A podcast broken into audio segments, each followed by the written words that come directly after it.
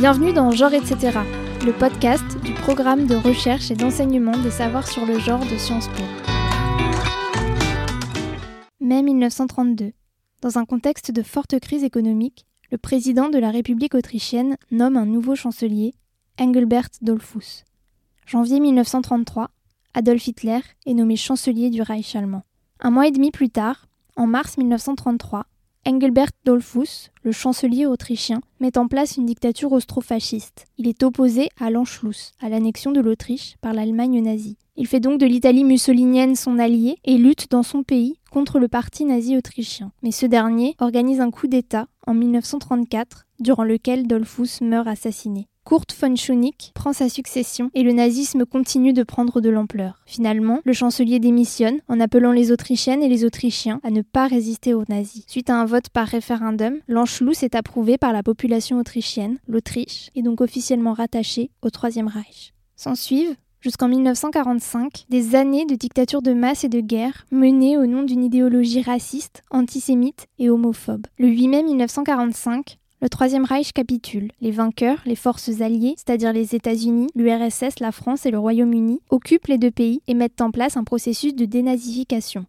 Ça, ce sont les grands repères historiques. Mais comment les personnes vivant en Allemagne et en Autriche ont-elles vécu cette période des années 30 aux années 50 Comment se sont-elles adaptées aux changements politiques, sociaux et économiques pour vivre, pour travailler, pour s'amuser, pour se marier ou pour élever leurs enfants?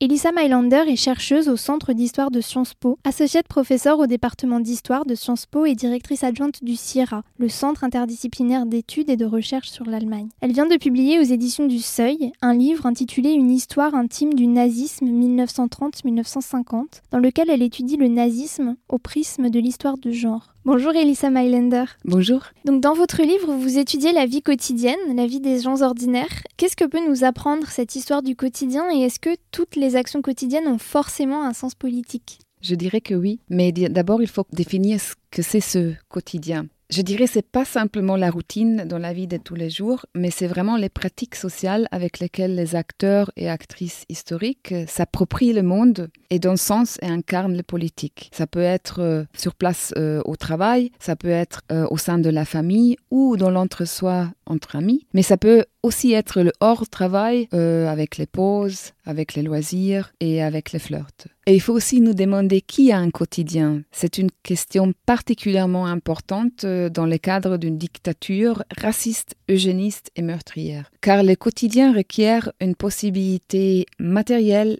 mais aussi émotionnel, de mener une vie viable et de pouvoir se projeter dans un futur supportable. Donc les détenus des camps de concentration et d'extermination, les personnes d'origine juive en clandestinité qui se cachent ou qui sont ensuite, elles n'ont pas nécessairement une vie quotidienne. En revanche, les hommes et les femmes appartenant à la société majoritaire nazie que l'on rencontre dans mon livre, eux et elles jouissent de cette stabilité économique et mentale et donc euh, profitent d'une vie quotidienne. Et j'ai voulu justement montrer comment les gens ordinaires adhèrent à, à, ce système politique par les pratiques sociales au quotidien. Et comment vous faites pour étudier ces vies quotidiennes très concrètement? Est-ce que vous allez dans des archives, vous rencontrez des personnes, vous les interrogez?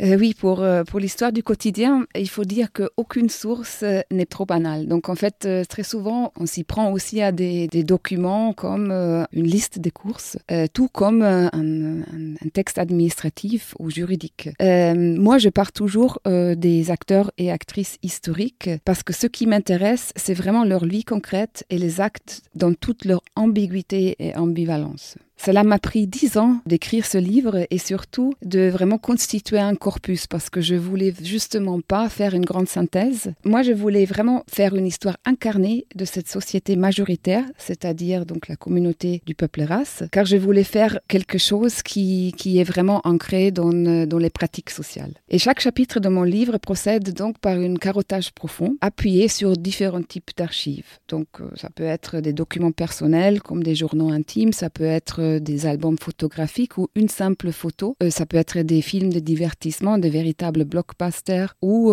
ça peut être aussi des, des, discussions dans des, dans des magazines, comme aussi les, les, les, jugements ou les actes de divorce au tribunal de Vienne. Donc c'est vraiment une panoplie de sources. Et pour revenir à votre question, la constitution de mon corpus s'est donc fait au fur et à mesure et d'une manière, je dirais, assez organique. Parfois, c'était une image qui m'est hantée et je pense que justement, c'était une image d'un couple lové sur une plage qui, en 2010, m'a vraiment, je pourrais, oui, je peux dire, stimulé à faire cette, euh, cette recherche. Mais ça peut être aussi des notes de pas de page chez des collègues que j'ai décidé de poursuivre ou encore euh, donc des trouvailles aux archives. Et ce qui me motive, enfin, de faire cette histoire, c'est que j'approche une question très simple, mais pourtant assez délaissée par l'histoire politique. Je me demande qu'est-ce qui a rendu attractif euh, le Troisième Reich pour des millions de femmes et des hommes. Et ce qui est intéressant dans votre analyse, c'est qu'elle nous éloigne de la représentation qu'on se fait parfois d'un régime nazi totalitaire, une image euh, parfois un peu abstraite et figée. Au contraire, vous montrez que les personnes allemandes et autrichiennes, du moins celles qui faisaient partie de ce qui était alors appelé la communauté du peuple race, ont souvent vécu cette période nazie comme un moment joyeux. Je me souviens notamment des mots d'une jeune autrichienne que vous rapportez qui dit que c'était la plus belle période de sa vie. Est-ce que vous pourriez nous expliquer en quoi le nazisme a pu être une source d'épanouissement? En effet, cette citation, elle interpelle et elle peut même choquer, car on a l'habitude d'imaginer les personnes ayant vécu cette euh, période comme des gens profondément différents de nous, et la société nazie comme une société totalitaire, c'est-à-dire extrêmement rigide, coercitive, où tout le monde est surveillé en permanence. Mais lorsqu'on suit des hommes et des femmes ordinaires dans leur vie quotidienne de tous les jours, on se rend vite compte que leurs aspirations ne divergent pas tant que ça de nôtres. La plupart d'entre eux voulaient réussir dans leur vie, saisir des opportunités d'épanouissement tant personnel que professionnel que le, nazisme, et notamment le nazisme en guerre, offrait à tous ceux et celles qui correspondaient aux critères raciaux et eugénistes. Certes, la société nazie est une société extrêmement ségrégée qui trie sans relâche entre les personnes entre guillemets valables et les personnes entre guillemets sans valeur, qu'il faut surveiller, séparer et en fin de compte aussi exterminer. Mais pour la majorité des Allemandes et des Autrichiennes qui font partie de ce, que le nazisme va appeler la communauté du peuple race, donc la fameuse Volksgemeinschaft, le régime leur offre une société de bienfaisance et de bien-être. Car l'exclusion des uns élargit les capacités d'agir et les marges des manœuvres des autres. Et ce même État meurtrier qui persécute les exclus soutient et promeut les autres. Concrètement, le nazisme, et notamment le nazisme en guerre, offrait à ces jeunes femmes autrichiennes qu'on rencontre dans le troisième chapitre de mon livre des formidables opportunités professionnelles. C'était des femmes d'origine sociale plutôt modeste, a priori pas destinées à apprendre des métiers, mais justement, le nazisme en guerre leur, permet d'apprendre soit le, métier de puricultrice, ou bien s'engager dans le service du travail du Reich féminin pour euh, euh, devenir une sous-chef, euh, pour apprendre les métiers métier de secrétaire. Euh, et, donc, cela leur permet d'être financièrement indépendantes de leurs parents. Je pense que c'est très important pour des jeunes femmes. Apprendre un métier et aussi de voyager le Reich et l'Europe nazie. Donc, elles vont rencontrer d'autres jeunes filles, elles vont euh, créer des, véritables réseaux entre jeunes filles, elles vont aussi avoir l'opportunité de rencontrer des jeunes hommes, notamment des, soldats fringants, et euh, de se lancer dans le flirt, voire de relations amoureuses. Donc on voit bien à quel point le nazisme, et notamment le nazisme en guerre, a été une expérience forte, marquante pour leur développement et épanouissement professionnel et personnel. Et est-ce que vous pourriez aussi nous parler du rôle des femmes en tant que mères? Quel était le rapport des femmes et de la société vis-à-vis -vis de la maternité? Et aussi de la procréation. Oui, c'est un autre sujet extrêmement important et effectivement, je commence mon livre avec un chapitre sur la nouvelle mère allemande, entendu bien évidemment au sens euh, nataliste nazi. Euh, et le nazisme lance euh, un programme fort ambitieux de formation à la maternité. Parce que dans l'idéologie nazie, aux mères revenait donc le rôle primordial, non seulement au sens eugéniste et racialiste, mais aussi au sens politique de créer un foyer qui était responsable du point de vue racial, mais aussi du point de vue euh, culturel. Et le nazisme percevait aussi la famille comme la plus petite cellule politique de l'État. Et qu'il fallait évidemment instruire ces femmes pour, pour qu'elles éduquent leurs enfants et aussi un, peu, un petit peu leurs, leurs époux et donc les pères des enfants à être nazis. La formation dans la maternité n'était pourtant pas une invention nazie. Il y a très peu de choses que le nazisme a proprement inventé, parce que déjà sous la République de Weimar. Et avec les recherches médicales et notamment la, pensée euh, hygiéniste, on avait déjà des formations qui propageaient un foyer entre guillemets sain, responsable, pour permettre aux classes euh, populaires euh, d'avoir une, une vie plus plus saine, mais aussi plus surveillée. Mais le nazisme s'est investi au foyer familial avec des objectifs évidemment politiques spécifiquement nazis, l'hygiène raciste. Donc à travers différentes formations à la maternité, les femmes allemandes, euh, je veux dire euh, celles qui appartenaient à la soi-disant communauté du peuple race, devaient apprendre à s'investir dans un projet politique beaucoup plus large qui commençait justement avec le choix euh, des meubles euh, dans des bois typiquement allemands, avec euh, une hygiène de vie et un bon goût allemand, et donc avec une, notion de modernité folkish, et que ça, ça, passe par la nourriture, par le choix des meubles, les outils ménagers, etc. Mais en même temps, il y avait aussi des incitations politiques et des ruses employées par les qui recouraient beaucoup à la valorisation. Donc en 1933, l'une des premières choses que le nazisme installe, c'est un prêt au mariage, donc euh, de, de 1000 Reichsmark euh, et qu'on peut rembourser en faisant deux enfants. Donc euh, avec quatre enfants, il est entièrement remboursé. Il y a la fête des mères euh, qui, est, qui a été instaurée comme vraiment une fête nationale euh, chaque deuxième dimanche du mai en 1934. Et aussi il y a la croix d'honneur aux mères allemandes. Donc tout ça, c'est c'est évidemment des valorisations, mais qui vont avec le déclassement et l'exclusion et le meurtre euh, des autres. Et je voudrais maintenant revenir sur la périodisation de votre livre parce qu'elle est plutôt atypique. Vous étudiez le nazisme sur une période allant de 1930 à 1950. En démarrant mon étude à Berlin dans les années 30 et en le terminant avec des couples en renégociation et en forte tension au début des années 50, en effet, j'ai décloisonné un peu les bornes chronologiques traditionnelles du nazisme qui vont toujours 1933-1945. Et en incluant l'Autriche, trop fréquemment ignoré, à mon avis, euh, des études sur le nazisme en guerre, j'élargis également les bornes géographiques. Et mon livre montre euh, justement que le nazisme, et notamment le nazisme en guerre, parce que c'est quelque chose que je, souligne beaucoup, mais c'est pas la même chose le nazisme euh, jusqu'à 1938 et après le nazisme en guerre qui donne encore une autre valence politique au projet nazi. Donc le nazisme fut une expérience fort dynamique, souvent très joyeuse et particulièrement motivante pour la société majoritaire notamment les jeunes gens qui sont nés entre 1910 et 1926, qui, euh, qui grandissent euh, ou, qui sont adolescents euh, au début du nazisme et qui prennent des responsabilités, pas des,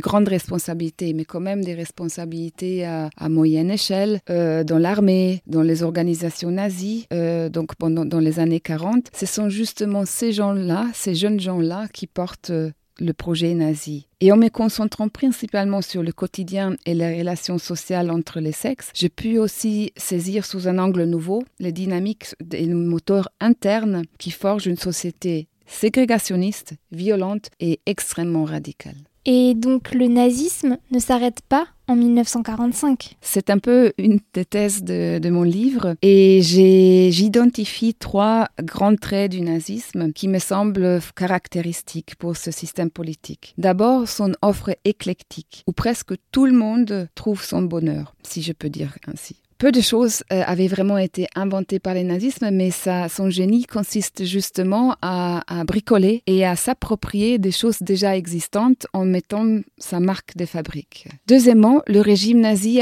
savait offrir aux membres de la société majoritaire une expérience individuelle tout en les encadrant avec beaucoup d'habilité et flexibilité. Par exemple, le nazisme a incité les gens, notamment les jeunes gens euh, engagés dans l'armée ou dans les organisations nazies, à s'écrire, à échanger des, photographies, à rester en contact. Donc en quelque sorte, le nazisme était très habile à exploiter les médias sociaux de l'époque et il, le nazisme a laissé aux gens leur propre opinion. Ce qui rendait l'idéologie nazie si vivant et si vivable, c'était justement qu'elle n'était pas seulement décrétée par les hauts, elle était aussi réappropriée, modifiée, parfois contestée au sein de la famille, entre amis, et donc euh, donc c'était vraiment les, les gens ordinaires qui participaient. Enfin, il me semble aussi important de souligner qu'une dictature qui dure 12 ans et qui, trouve une fin abrupte en 1945, c'est une dictature qui ne s'est pas entièrement consumée. 12 ans au pouvoir, c'est pas suffisant pour que l'attractivité de ce système politique s'épuise. Et il y a de nombreux individus qui, comme j'ai montré dans mon livre, qui ont vécu cette période comme une période extrêmement valorisante, extrêmement motivante. Donc, euh, comme vous l'avez dit, pour certains,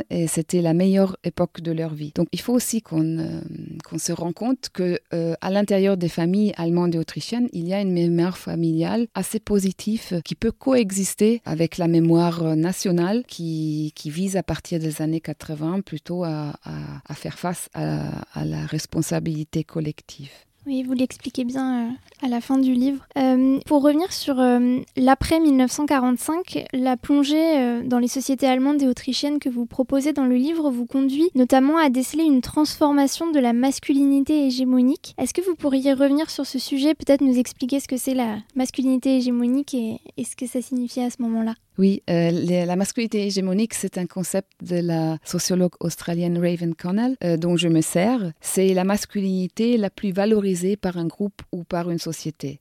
Pendant l'époque nazie, c'est plutôt la masculinité guerrière et martiale. Et euh, je pense que dans le chapitre 5, j'étudie assez en profondeur les jeunes soldats partis au front, et comment ils s'engagent dans, un entre-soi militaire et dans les violences euh, sexualisées, sexistes euh, et sexuelles et racistes. Euh, mais il y a aussi des masculinités un peu plus en retrait, les masculinités complices qui, qui, vont faire avec ou qui vont rester un peu en dehors sans pourtant contester les violences. Et c'est important aussi euh, de voir que c'est justement ces masculinités-là qui donnent aussi de la légitimité aux plus violents. Mais évidemment, en 1945, les choses changent. Il y a les Américains, les Soviétiques, les Britanniques et les Français euh, qui sont sur le territoire allemand occupé. Et là, on va voir que cette masculinité euh, martiale, elle n'est plus en vogue. Elle disparaît pas complètement, mais avec euh, les, camps et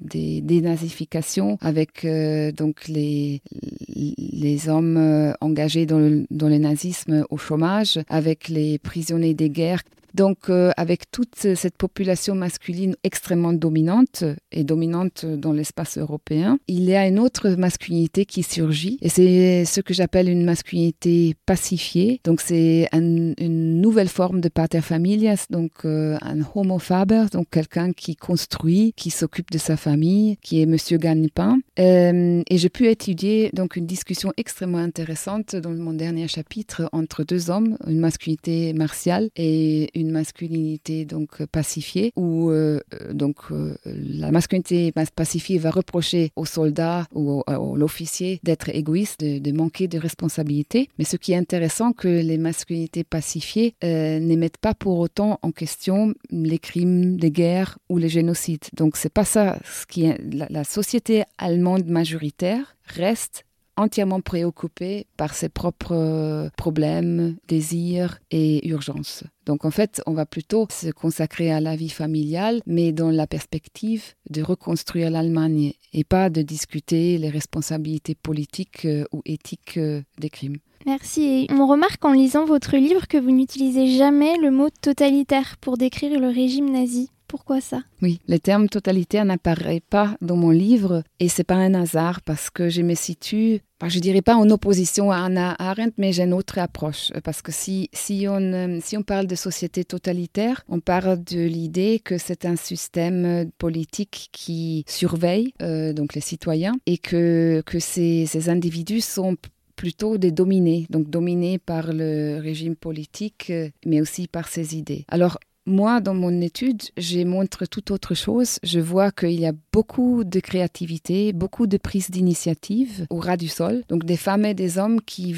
font avec le nazisme, qui s'approprient le système politique d'une manière assez parfois opportuniste, mais quand même, tous leurs actes et gestes, ils ont une, une signification politique. Donc, même si les, femmes et les hommes qu'on rencontre dans mon livre ne s'aperçoivent pas forcément comme des acteurs politiques, pour moi, ils le sont parce que justement, leurs leur pratiques sociales ont une portée politique plus grande. Et la quête euh, des satisfactions personnelles, je dirais donc les, aventures romantiques et sexuelles, les, épanouissements professionnels mm, dans les organisations nosy ou aussi les, les liens affectifs entre amis, l'intimité de la vie conjugale, tout cela a extrêmement contribué à la cohésion interne de la communauté du peuple race qui est une communauté nationale pleinement mobilisée. Et je montre justement aussi le simple fait de vivre avec le nazisme que la, méthode de faire l'autruche euh, et de, de, penser qu'on reste en dehors, euh, tout cela a néanmoins contribué à légitimer le nazisme, la guerre et in fine aussi le génocide. Et ma conclusion peut-être la plus radicale et moraliste peut-être, c'est que dans une société violente et génocidaire, il n'y a pas de place pour l'en dehors. Donc c'est justement la somme des prises d'initiatives petites ou grandes à l'échelle individuelle qui font vivre le nazisme et qui l'incarnent. Merci. Merci à Elisa Mylander pour cet échange et merci à vous pour votre écoute. Genre etc., c'est le podcast de Présage, le programme de recherche et d'enseignement des savoirs sur le genre de Sciences Po. La musique est signée Lune. Un lien vers la transcription de cet épisode est disponible en description et pour aller plus loin, vous pouvez aussi retrouver en description des liens vers les différentes références bibliographiques dont le livre d'Elissa Mylander, Une histoire intime du nazisme 1930-1950. Si vous avez aimé cet épisode, n'hésitez pas à nous le dire sur votre plateforme de podcast préférée ou sur les réseaux sociaux Twitter et Facebook, at Présage Genre. À bientôt.